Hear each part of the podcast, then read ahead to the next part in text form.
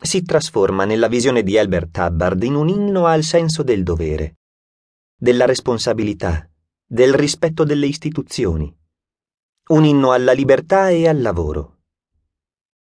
E svela anche qualcosa di più profondo.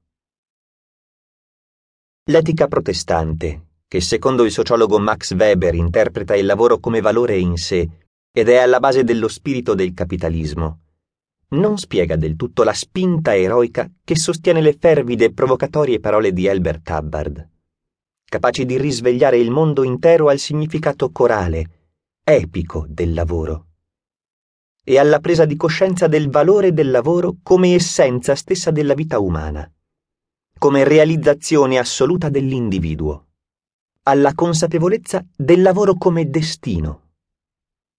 Per Hubbard, nel lavoro si realizza il compimento naturale di ogni essere umano. Si compie il significato della sua esistenza. Più che un dovere in sé, il lavoro è la realizzazione materiale, spirituale e creativa di ogni individuo. Secondo la triade cara a Hubbard di amore, vita, lavoro. Love, life, work. Che sintetizza la sua storia di geniale imprenditore artista. Il fervore creativo di Hubbard spiega anche le sue caustiche considerazioni, intervallate da vere e proprie invettive, contro il lavoratore inetto e svogliato, che scalda la sedia e tira le giornate solo per lo stipendio a fine mese. Sarebbe un errore, però, ridurre messaggio per Garcia a un pamphlet polemico contro i dipendenti fannulloni. Se così fosse, come avrebbe potuto vendere 40 milioni di copie ed essere letto e apprezzato dai lavoratori di tutto il mondo. In realtà, quello che pulsa sotto il grido appassionato per l'eroe che fa il suo lavoro è un ardente desiderio che ogni individuo, che sia imprenditore, artigiano, dipendente, studente, commerciante, manager o disoccupato, trovi il suo lavoro.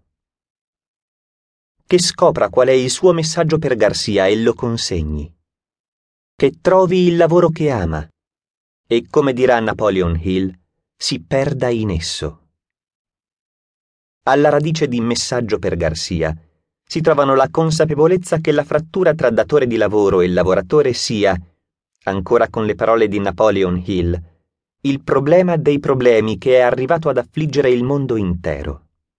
E l'ardente desiderio di porre fine a questo clamoroso errore per liberare le potenzialità di realizzazione e quindi di felicità di ogni individuo e dell'intera civiltà.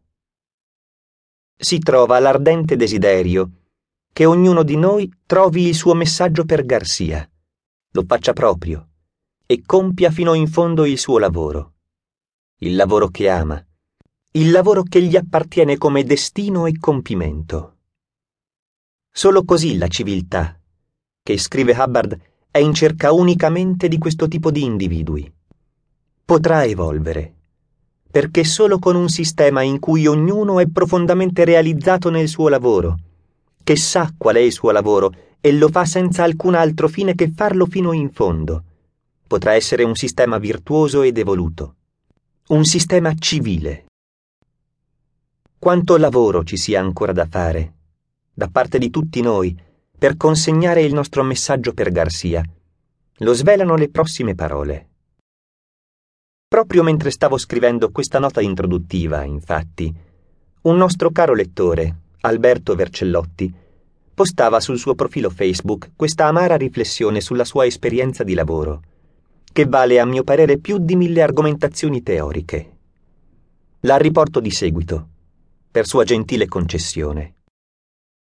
Scoprire che l'azienda per cui lavori, che difendi davanti al cliente, della quale quando puoi correggi errori e nefandezze.